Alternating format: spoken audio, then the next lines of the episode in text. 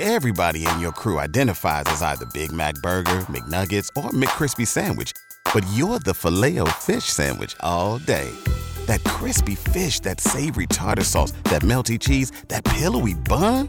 Yeah, you get it. Every time. And if you love the filet of fish, right now you can catch two of the classics you love for just $6. Limited time only. Price and participation may vary. Cannot be combined with any other offer. Single item at regular price. Ba da ba ba ba.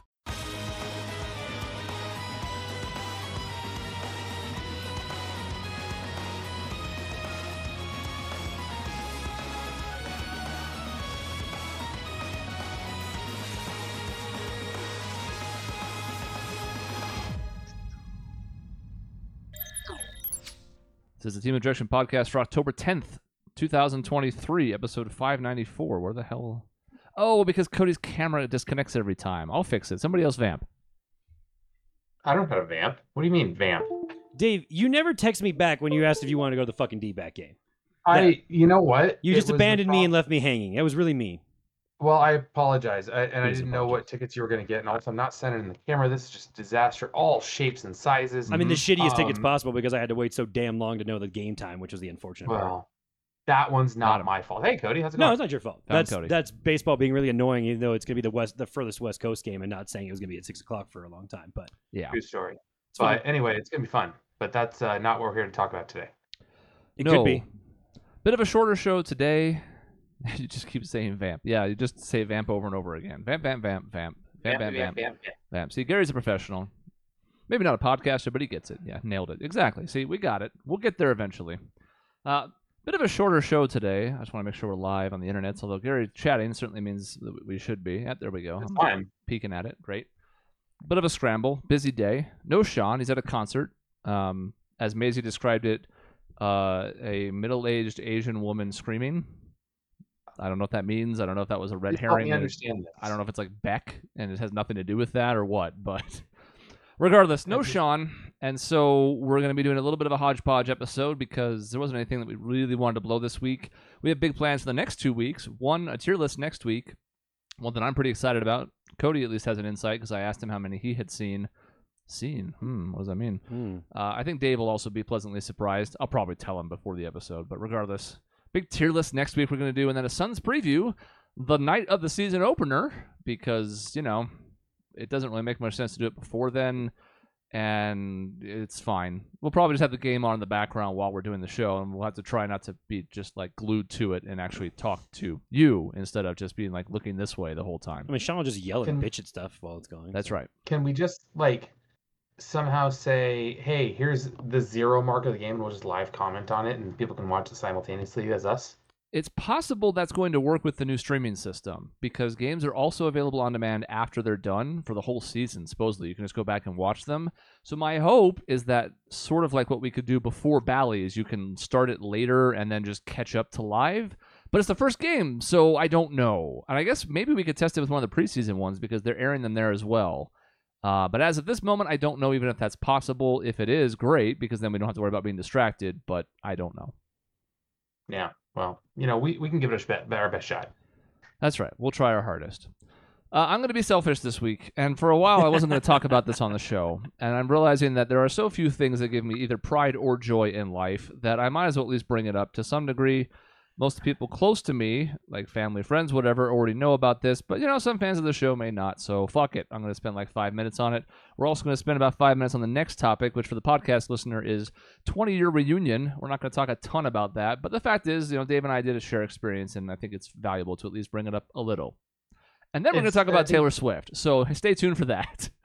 So we have totally insular things that we experience, and then something that everyone collectively is experiencing. That's right. And then maybe the worst football play slash sports play you've ever seen. So I know which one you're f- uh, referring to, and I can't wait to talk about it. Yeah, so we'll get to some sports stuff on the back half. Though let's be honest, Taylor Swift is not really a sports story, whether or not Travis Kelce's involved. I mean, Mr. Pfizer. I mean, fuck off, Aaron Rodgers. So I mean, he is put on the map now.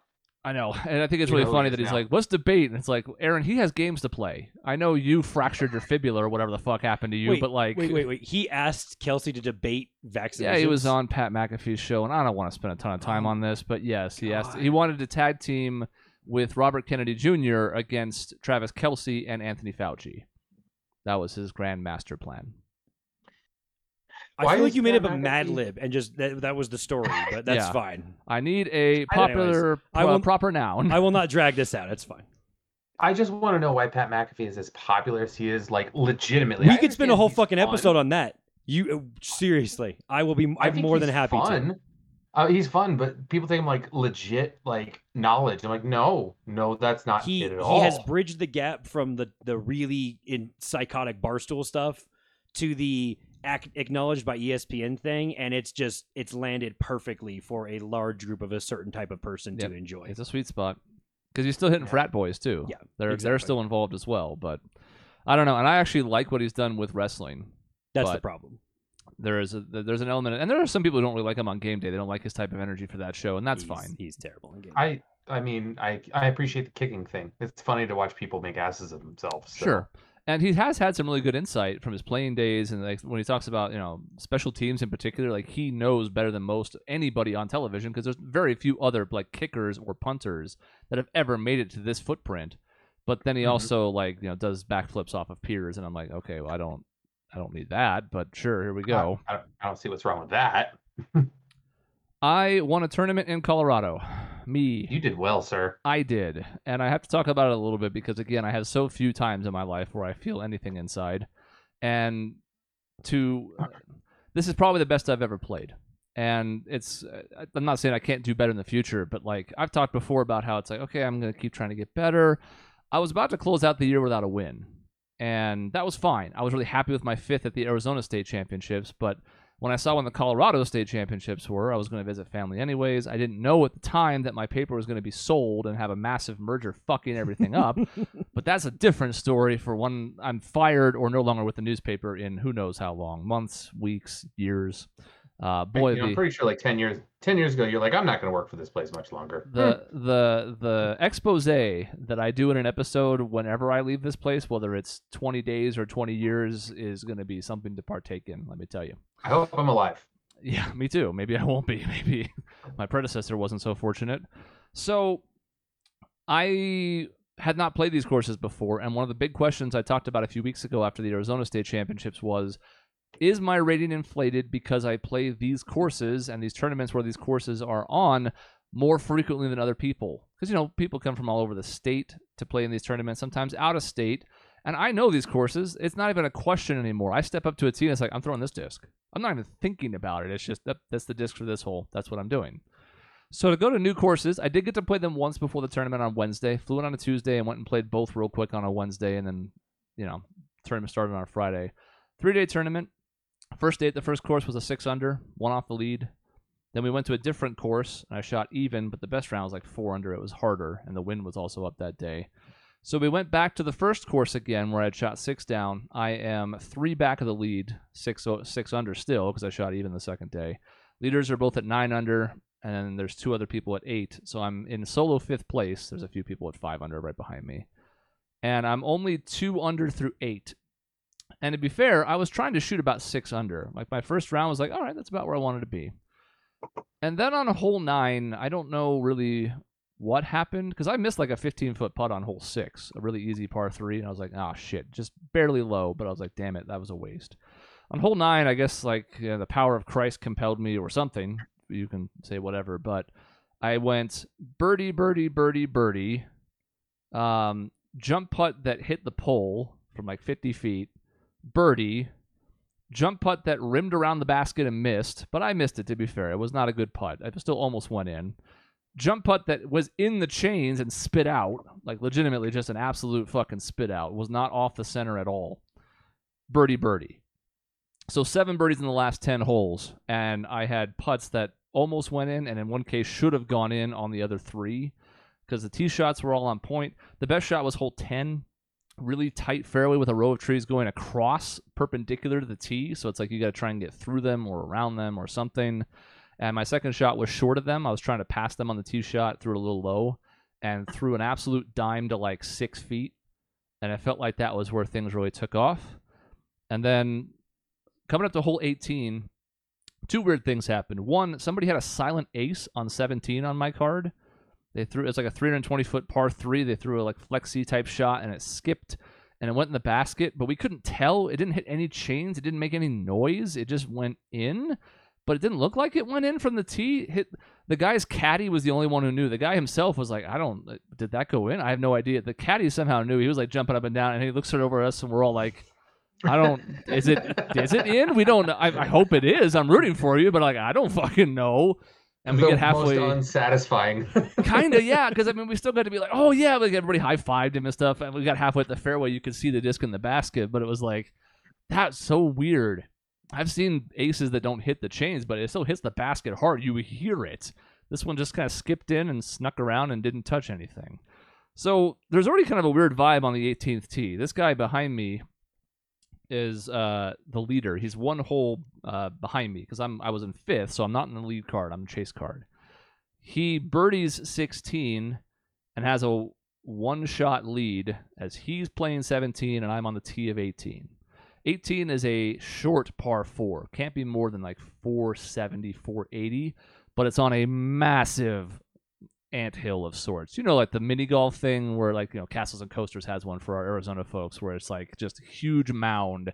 And if you miss, it just rolls over and it goes, you know, 50 feet the other way and you feel really sad it was like that, but probably, God, I don't know, 15, nah, 15 is probably too tall. 12 feet tall with a basket on top of it. So very short par four, very gettable. In fact, a couple people had eagle putts on it if they could throw far enough.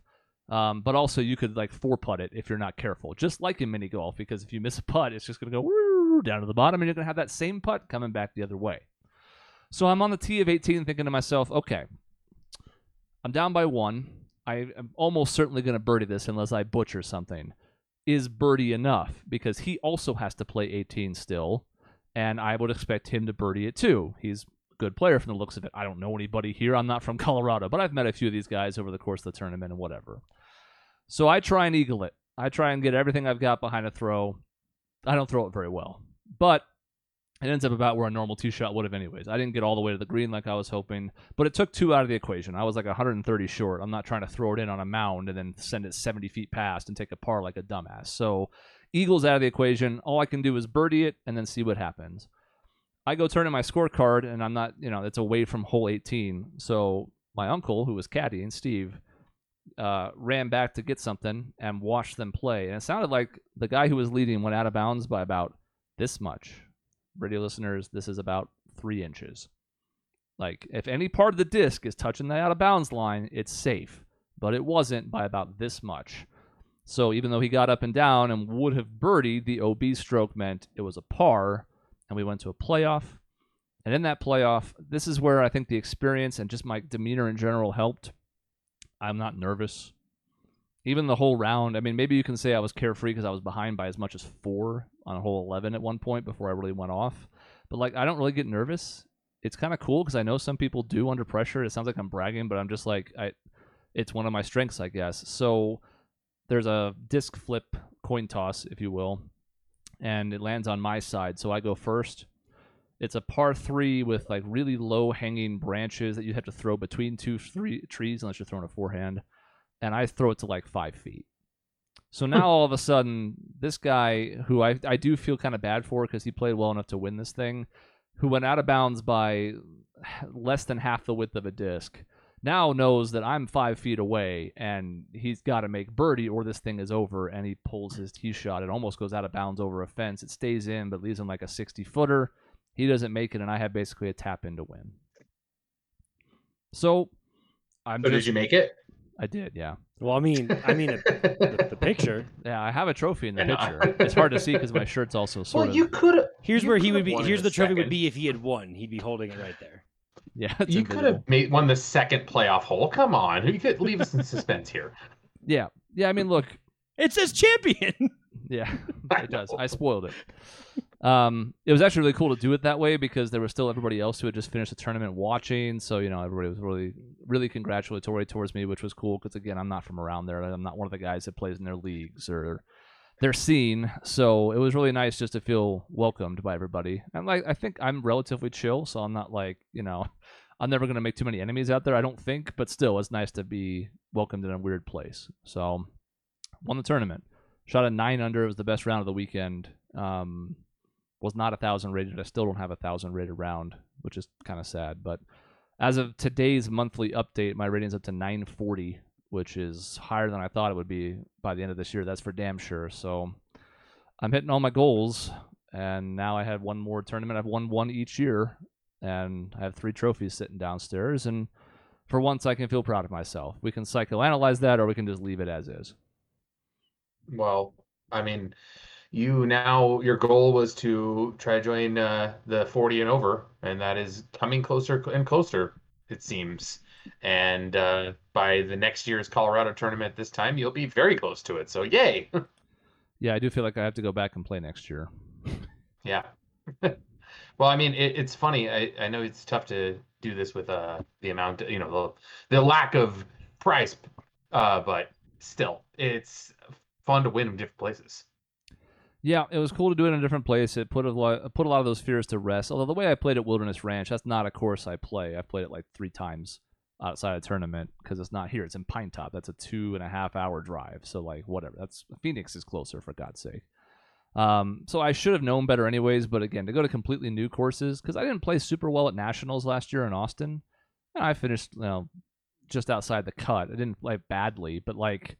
I went there. I was like, God, I don't know. It's I wasn't that familiar with the courses. I made some mistakes, and it's like, well, I didn't know these courses, and well, I wouldn't play perfect out there, I the the highlight for me, honestly, maybe this is what set it off. Hole seven is like a 350 foot par three, pretty far, and it's up on this like raised platform, and the green's maybe 10 feet or so wide, and it drops off like five feet.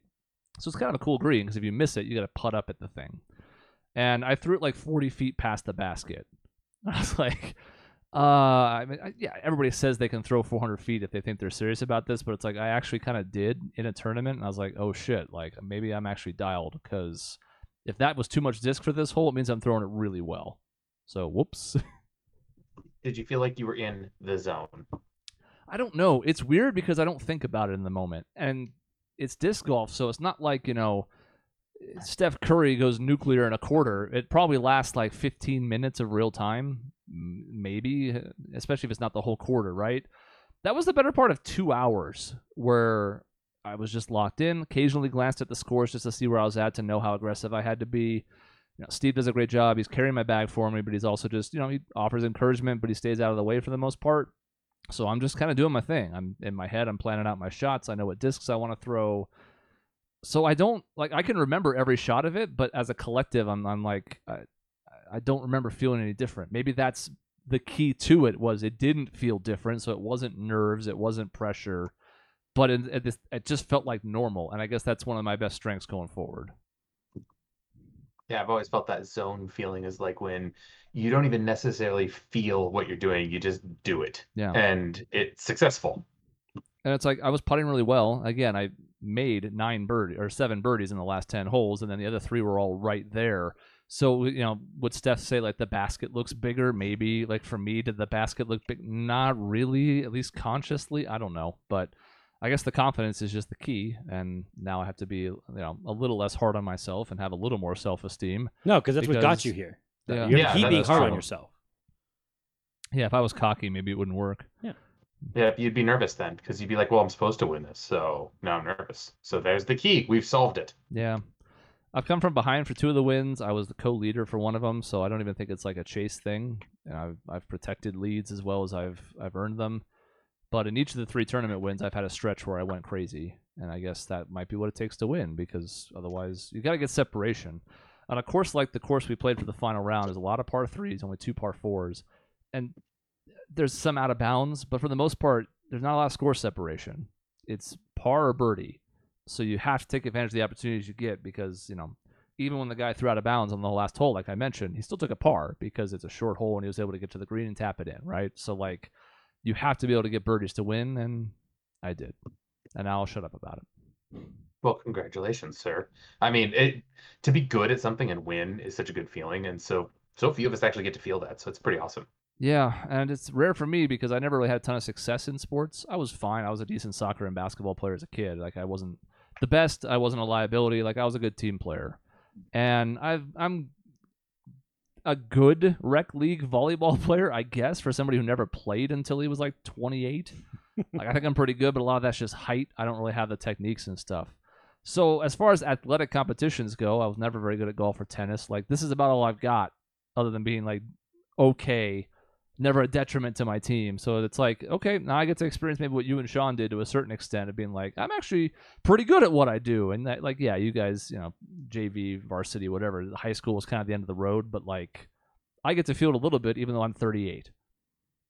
Hey, it's better to feel it now than back then. You get to experience it now. That's pretty cool. yeah, and if anything, I'm not really supposed to be doing this at this age because most of the people that I'm competing against for these wins or just in these tournaments in general are like mid 20s. yeah.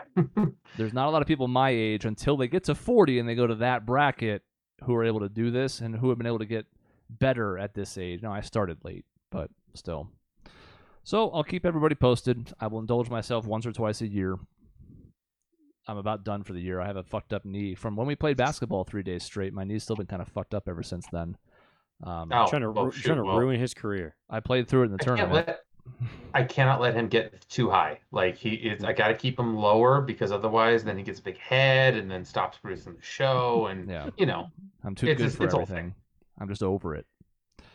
Uh, real quick, then we'll also mention something else Dave and I did recently, which was Oh god, it's a picture. I cropped the photos just so it was more on us than everybody on the stairs. But uh, You're both- so much taller than him. I know it's kind of funny actually, and uh, yeah, we're all on the same step on that back row. Obviously, Dave's a That's step what's below. depressing, isn't it? Yeah, like I was like, oh, he's on a step. Oh wait, no, he's not.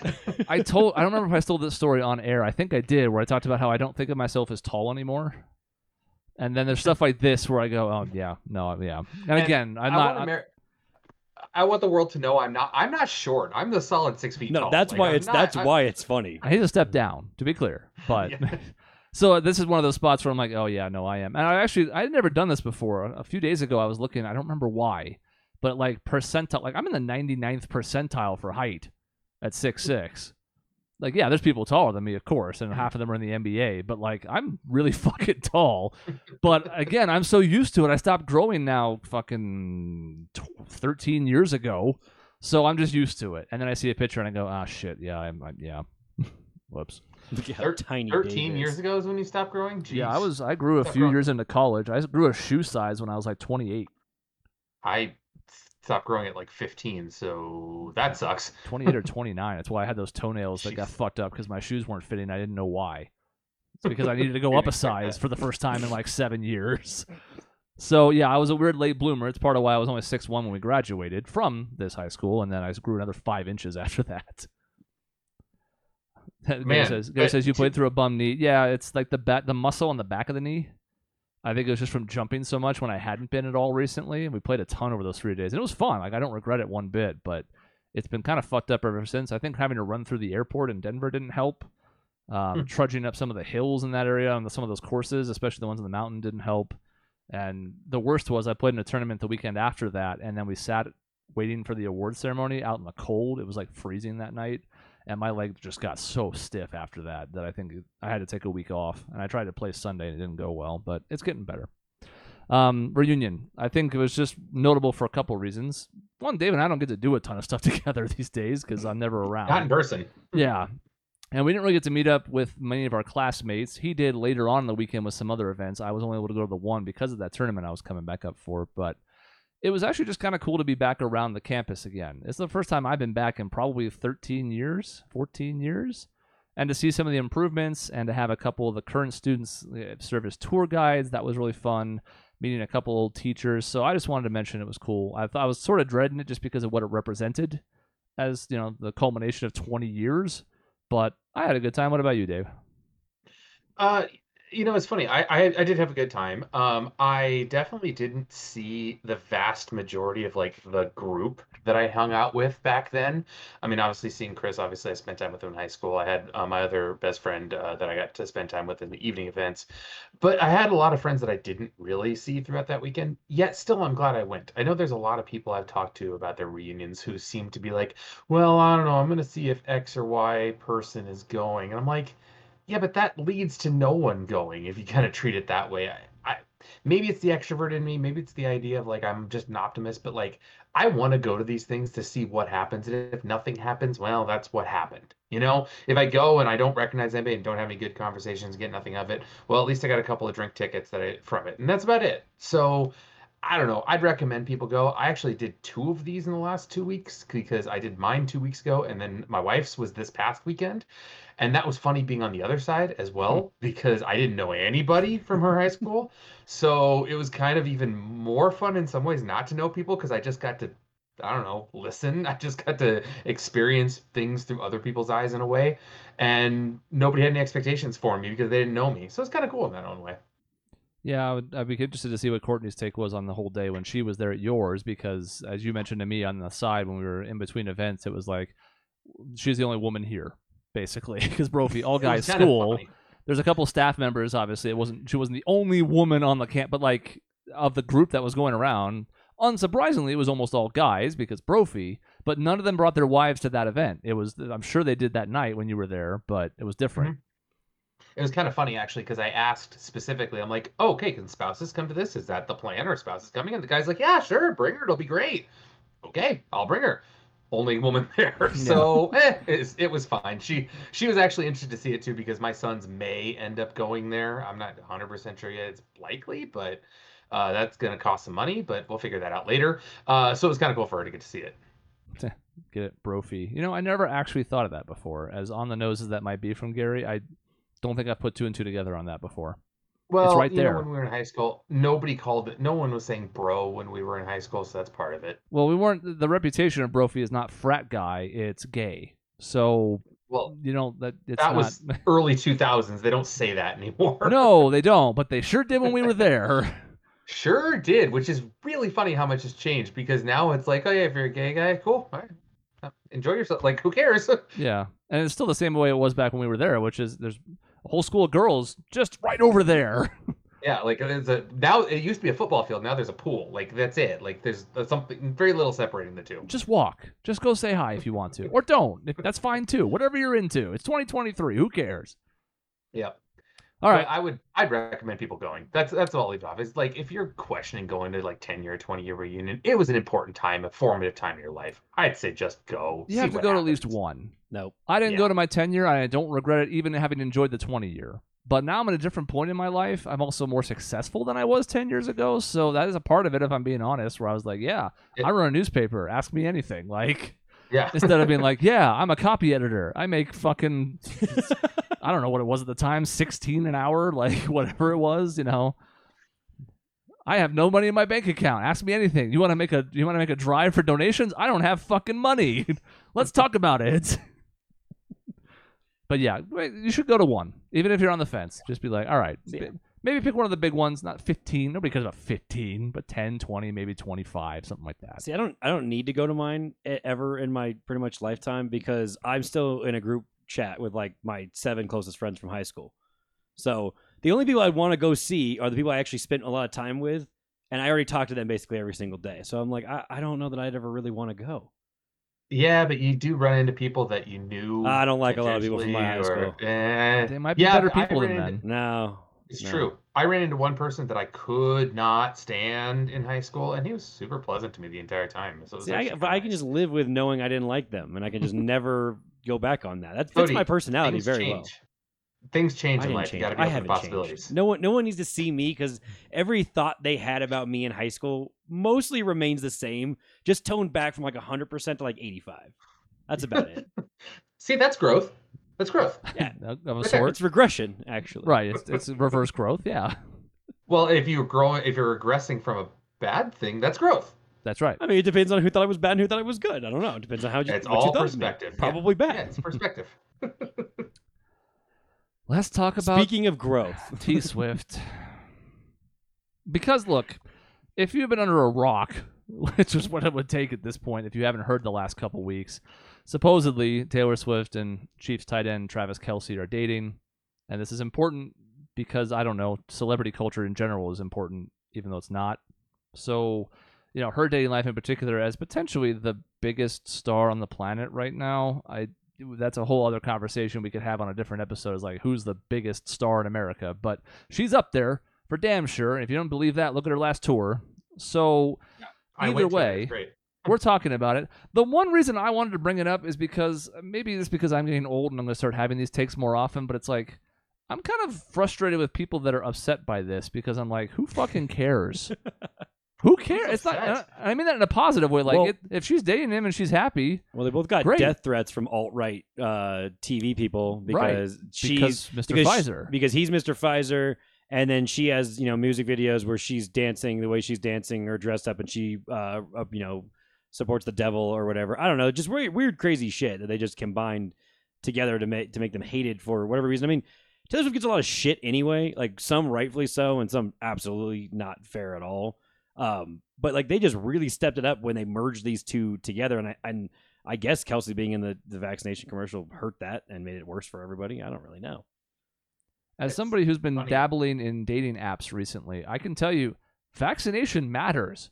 I have seen at least a dozen profiles where if you have been vaccinated, they tell you to swipe a certain direction and usually it's left. It's you know, if you're if you're vaccinated, I'm not interested. Get the fuck out of here. It's like okay, I, I guess I, that's a preference that you can certainly have, but I'm like that's a weird I mean, hill to die on. We were always headed that way, and then co- like with very regular vaccinations, and then COVID happened. And it's like, well, now we have a big divisive topic to really do it, especially when you're basically more or less forced to by so many different ways. Of course, people are going to make that and step it up from the don't get vaccinated because it's going to make your kids, you know, develop differently or whatever. And now it's just like, well, don't do it because people told you to, so I don't want to do it. People tell me to. I'm like, oh, well, you do a lot of the other things that people tell you to do. So Mhm. Isn't it funny that like now there's like booster shots and it's kind of like the flu shot. Like Yeah. no one cares if you got it or not now. Like no one's gonna ask you, did you get your booster? No, no one cares. no, So No. why does it matter anymore? Oh. Oh wait, we were all supposed to turn into zombies last week. You hear about that? That was the And activation. Yeah, the emergency signal went out, and it turns out it didn't do fuck all because people were stupid. So we're fine. It Can like it doesn't matter anymore. I I have grown gone from this is really annoying because the NFL is talking about it over and over again to thinking this is pretty funny because a good friend of mine who has no interest in sports other than the Tour de France and cycling, she is a huge Taylor Swift fan. So over the last four weeks, I have gotten more questions, Hmm. like genuine, actually interested questions about Kelce and then Jason Kelce and football itself and all this detailed shit to then asking me questions about their their docu- the documentary that Jason Kelce does to how long is Travis going to be in the league. So basically, just finding out is Travis Kelce a shitty human being because there's plenty of shitty human beings in the NFL. So that's a fair question. Yeah. Um, to her now wanting to watch because this is this the progression it went to the quarterback documentary on Netflix because Patrick Mahomes is in it and he is obviously the quarterback of Travis Kelce and it's genuine interest, not like the you know bullshit. Oh, I'm just gonna you know acknowledge this, but she has her in-laws are huge sports fans, and this is now an easy entry point to caring about a team. It's so hard to start watching a new sport or whatever because you don't give a shit about anyone individually. If you can find an investment in a team or a player and actually watch it to do that, that's how you trick yourself into starting to watch it. So if this becomes the, the, the Chiefs obviously have a giant follow, you know, bigger following now, and they're selling more jerseys from Kelce and all that. Who cares? The NFL's done a lot worse to get fans than just mm-hmm. embracing the biggest star in the planet. That if she is or isn't dating them, who gives a crap? Her movie comes out from her concert thing. I think this this weekend. We'll see if this all dies down after that. If it does, then it doesn't look super great, and if it doesn't, then good for them. Who cares? Like really? And so I will say, yeah, I'm with you. Where part part of me is like, great. Let's like, if this is what gets you into it and gets you enjoying a wider breadth of things, by all means, like this is awesome. I, I am all for people uh, at least appreciating an item. I I want to appreciate all different types of sports. I want to appreciate theater, music, everything. I may not like it, but I want to at least appreciate it. And so when people are now switching from I can't stand football to well, at least I have a little bit of now. It's kind of cool in that sense. I would Of course, that leads me down my pessimistic view sometimes of like, man, did, did they plan this a little bit? Like, like a little bit? I I mean, it's it's convenient timing when Travis Kelce is in. I am not exaggerating. I believe five different commercials. Now he won the Super Bowl, so it makes sense. But I And believe he's in The best five. in the league by a long shot. Yeah, exactly. He's now. I mean, because like we, I, I, a couple podcasts were like, oh, you know, who's the face of the NFL right now? You know, Brady's retired. Peyton Manning's hanging around, but he's been retired for a while. You know, Rodgers is on his way out, and no one wants him to be the fucking face of the NFL anyway. So who kind of is it? Mahomes is vaguely interesting, but Kelce's kind of taken on to that role, which is really funny, as that given the position that he plays is not the most overwhelmingly popular position. He may be the greatest receiving version of a tight end to do it, so he deserves it. It's not like unwarranted in any way. But I, I'm hoping because the NFL does not do a very good job of supporting its women fans. I don't think very often, uh, given its you know lack of doing a lot of things for domestic violence type of stuff, and a lot of the you know the merchandise you can buy is not really tailored to women at all. I'm hoping if the NFL is going to, you know, kiss Taylor Swift's ass basically over and over again, that maybe you should look inward a, a, little bit, whether this dies out or not, and just try to actually keep those fans and don't let them have a reason to bail on you if this fizzles out. Like if they actually watch the games and get vaguely interested, maybe you should keep them interested in some way. I understand people's frustration to a certain level because yes, the broadcast just keeps cutting to her over and over again. I understand that aspect of it, but the people that have taken that out on her, I'm like, she's just there. If she was like running up to him in a, a post game press conference, if she was doing like demonstrable behavior, trying to be like a pick me girl and like, oh, look at, I'm doing all these things, I'm so cool. But she's just in the box watching. She there's the video of her and him walking out of the locker room, which was after the very which, first game, and you have not seen another one since, which yeah, is really like, cool. It, it it seems like she's just there to support yeah. him. And if it is all a show, like you said, then it's going to just extend our pessimism. But like, you can't hate her for that until it's revealed that it was all publicity stunt. Right now, you can't. It's not her fault. The broadcast just keeps cutting to her over and over again in a three-hour session. To be fair, do you, would you rather that and actually have funny gifs and reactions of her goofy face when she's screaming and laughing and cheering, or do you want some more betting details? I don't know. The broadcasts are so shitty nowadays. Anyways, I don't actually think I actually think it's funny when they cut to her when she's reacting and being obnoxious. I'm like, who, you're gonna cut to a regular fan in the crowd, or you're gonna cut to her? Like, I don't. What are we really missing? Like, it's not like there's some deep analytic take shit that we have on these broadcasts that Taylor Swift has knocked out of the broadcast. No, there's none of that. You get that all after the game on podcasts and columns and all that. In game, it's crowd shots and it's terrible graphics and mediocre stats. And now it's Taylor Swift shots. So I don't care. It's funny. The shit gets on the internet. Everyone makes fun of it. Taylor Swift fans make fun of her, where, however, in, in, in themselves. It's like, okay, cool. Just give them the content. It's fucking great. I mean, how dare people like things, right? I know. I, I, I will say it was great when all this first started because my wife, who's a huge football fan and a huge Taylor Swift fan, was like, "My worlds have collided. This is wonderful." like I have, I have no problem at all answering a shit ton of text messages because again, I've watched football since I was like four years old at genuinely interested in asking me questions that are like clearly educated questions because you've done some research and now you're asking me stuff like to follow up on it. That's great. I'm going to answer every single one of them. I got asked today, there's actually offsides in football, and that's a funny thought. And I responded saying, yes, there's actually six different versions of it. There's offsides, snap infraction, neutral zone, and neutral yeah. zone infraction, false start, encroachment. I'm encroachment, like, actually, yeah. there's fucking a bunch of them. if you really want me to answer the question seriously. Jack Rock mentions, you know, he has to be blunt, and it's not an issue with Taylor herself. Many of the Swifties are so obviously obsessed with her. It's not a good thing. I mean, that's a whole separate conversation. Oh, yeah. You're right. Oh yeah. But at the very least, that's not any different than it was before. It's just it's hitting a new market than it was previously. Oh no, the the gen- general following, especially with social media and some of her fans, kind of being really mean and attacking any ex boyfriend she's ever had, whether they're actually a bad guy or not, is a little psychotic. I've seen some of that. Like doesn't Jake Gyllenhaal getting more shit again like a couple weeks ago when it's like, why are you? Because I think she re-released a song that references their relationship or whatever, and he was getting crapped on again. Or John Mayer, and John Mayer is kind of shady dude, but like he was getting crapped on again. I'm like, all right, I don't, I don't think you can go harass people online in support of her when I don't think you would like it if people harassed her online. I don't, I don't think that you get to you know pick and choose how that works.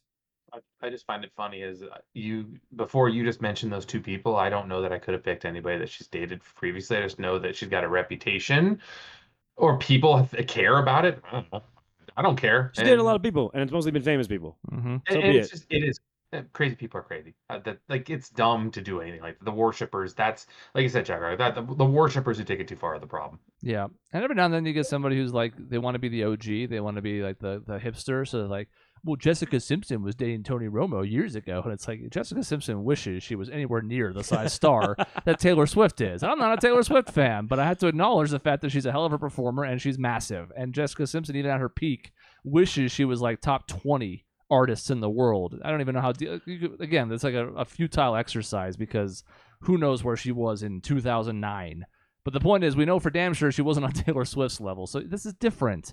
And there's more social media than ever now, so it's just different. It's not the same. And Tony Romo's not a very good quarterback. There, I said it. Cost me a fantasy championship. Never I let it go. He's a pretty decent commentator, though. Used to be. He's regressed. Like most commentators do. It's Yeah. hard to actually keep that up. That's why Kevin Harlan's run's really good. All right, last topic, and I'm just going to let Cody describe the play. Yeah. Because I don't even want to do it. I narrated the whole first topic. So, Cody, go ahead and describe what might be, I don't even think this is hyperbole, the worst sports play you've ever seen given the context, the time, the setting, the whatever. I probably won't hit every single detail perfectly correct, but point being, Miami has the ball, uh, and they're going to put this game away. It's over. They just have to knee it out. And rather than kneeing out the the game and just running out the clock, they choose to run the ball up the middle. And not only do they choose to run the ball up the middle, the guy's struggling for extra yardage. So that's another thing of I don't know what you're doing, why you're not going down. Naturally, he gets stripped of the ball, and they take the, the defense recovers. They take a shot to the end zone. They score, and Miami somehow goes from I think ESPN's little win probability chart was actually at 100 because it's actually impossible to lose the game if you just do the thing the correct way. Like the other team cannot touch the ball, and they they chose to try and run it out. And I don't even think he gave the coach of Miami gave a really clear answer, Mario Cristobal, as to what he was doing. And then if you look a little bit closer, he kind of has done this another time. It wasn't actually as egregious. He did lose the game. He wasn't guaranteed to run the clock out, but he could have given the other team the ball with like 10 seconds left. And instead, he didn't knee it and then punt it or whatever. And they turned the ball over and he lost another way.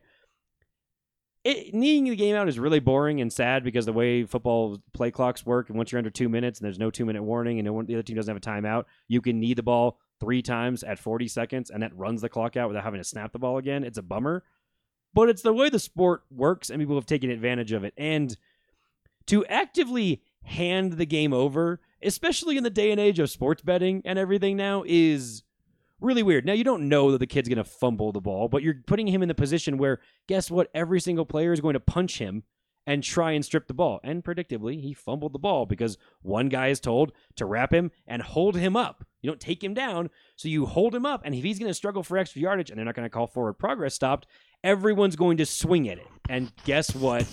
You can't actually hold. No matter how many like t- drills you go through, you cannot hold onto the football because it's a weird shape in your arm if you are being held up by a man and everyone's hitting you. You're going to fumble the ball.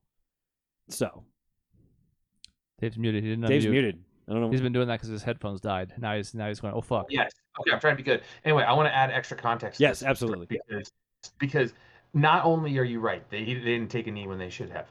It was third down and 10. There were 33 seconds left. Georgia Tech, the other team, had zero timeouts left, which means, without a doubt, without a fathom of anything, one knee ended the game with a 40 second play clock. There is no possibility. There's nothing. I was trying to figure out some other. I saw this at first. I'm like, wait, maybe Georgia Tech had a timeout, and therefore when he took a knee, they're gonna have 30 seconds left, and that's kind of a long time. So maybe you can struggle for the first down and end the game. I actually would sort of understand yeah, that. that's fine.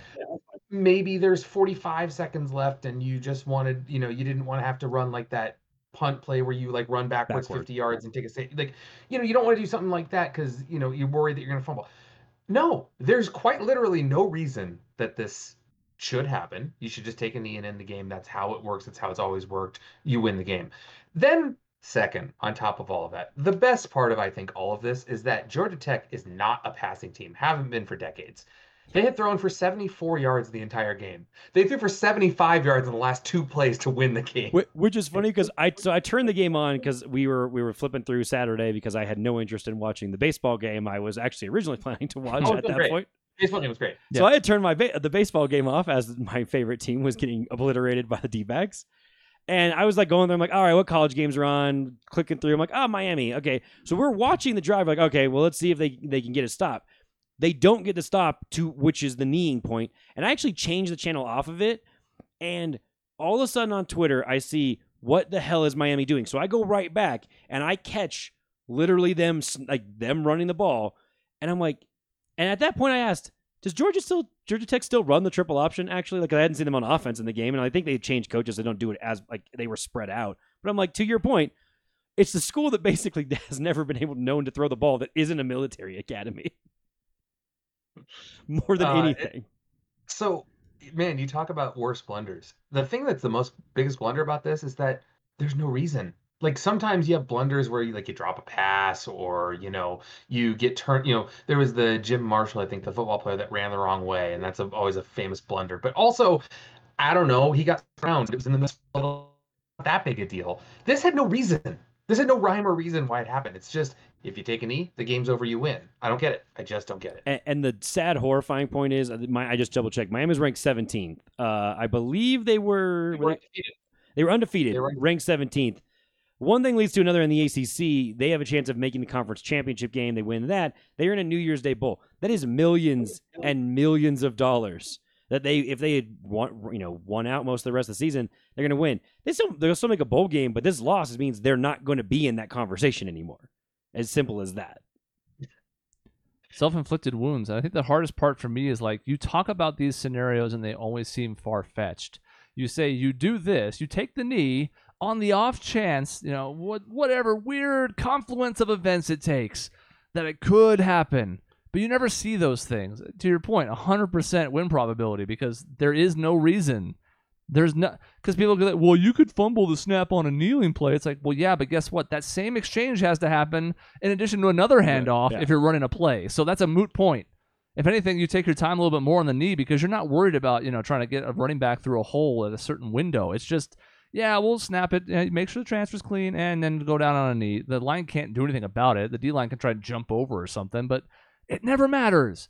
It's just over. So uh, what baffles me the most isn't just the whole situation. I mean, that's high up there, but like nobody seemed to know.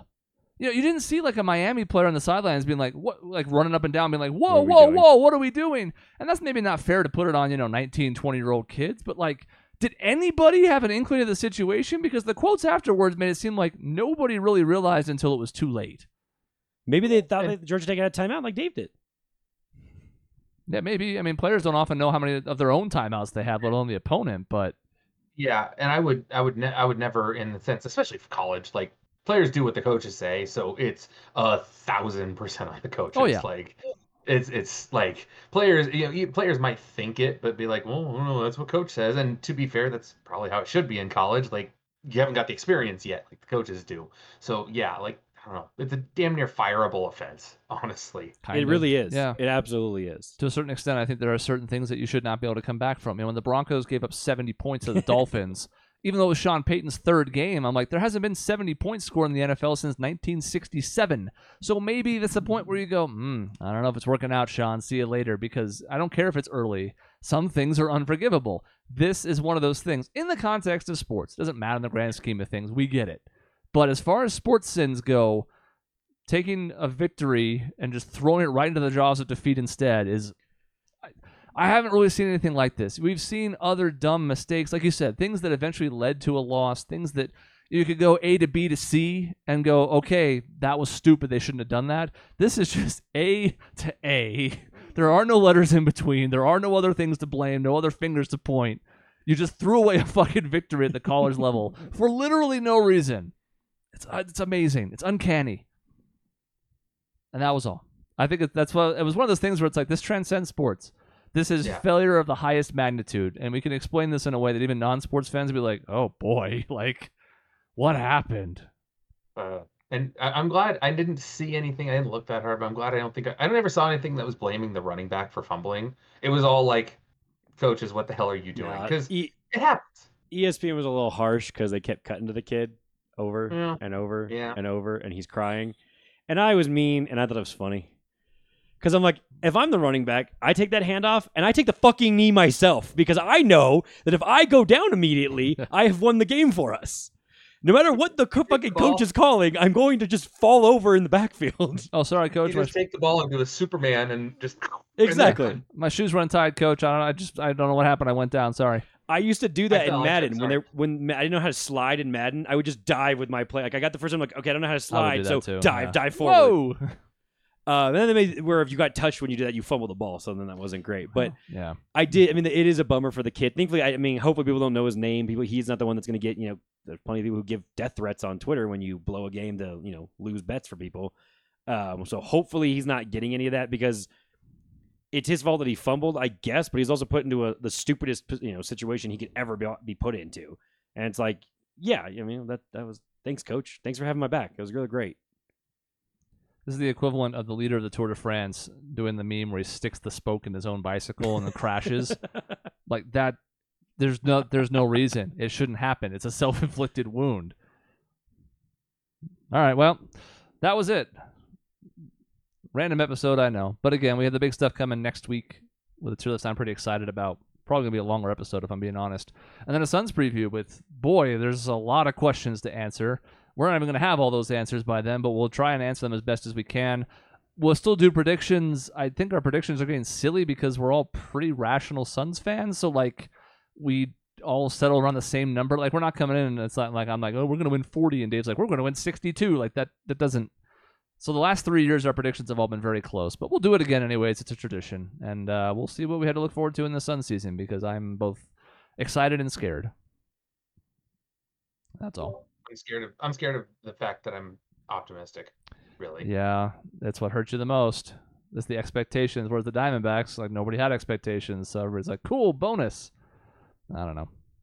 All right, that's the end of the episode. In between shows, you can find us at our website, rejectionnetwork.com or youtube.com slash rejection network to watch the video version of the podcast. It's cooler. There's a live chat. We talk to you. It's great. Come check it out sometime. We'll see you next time.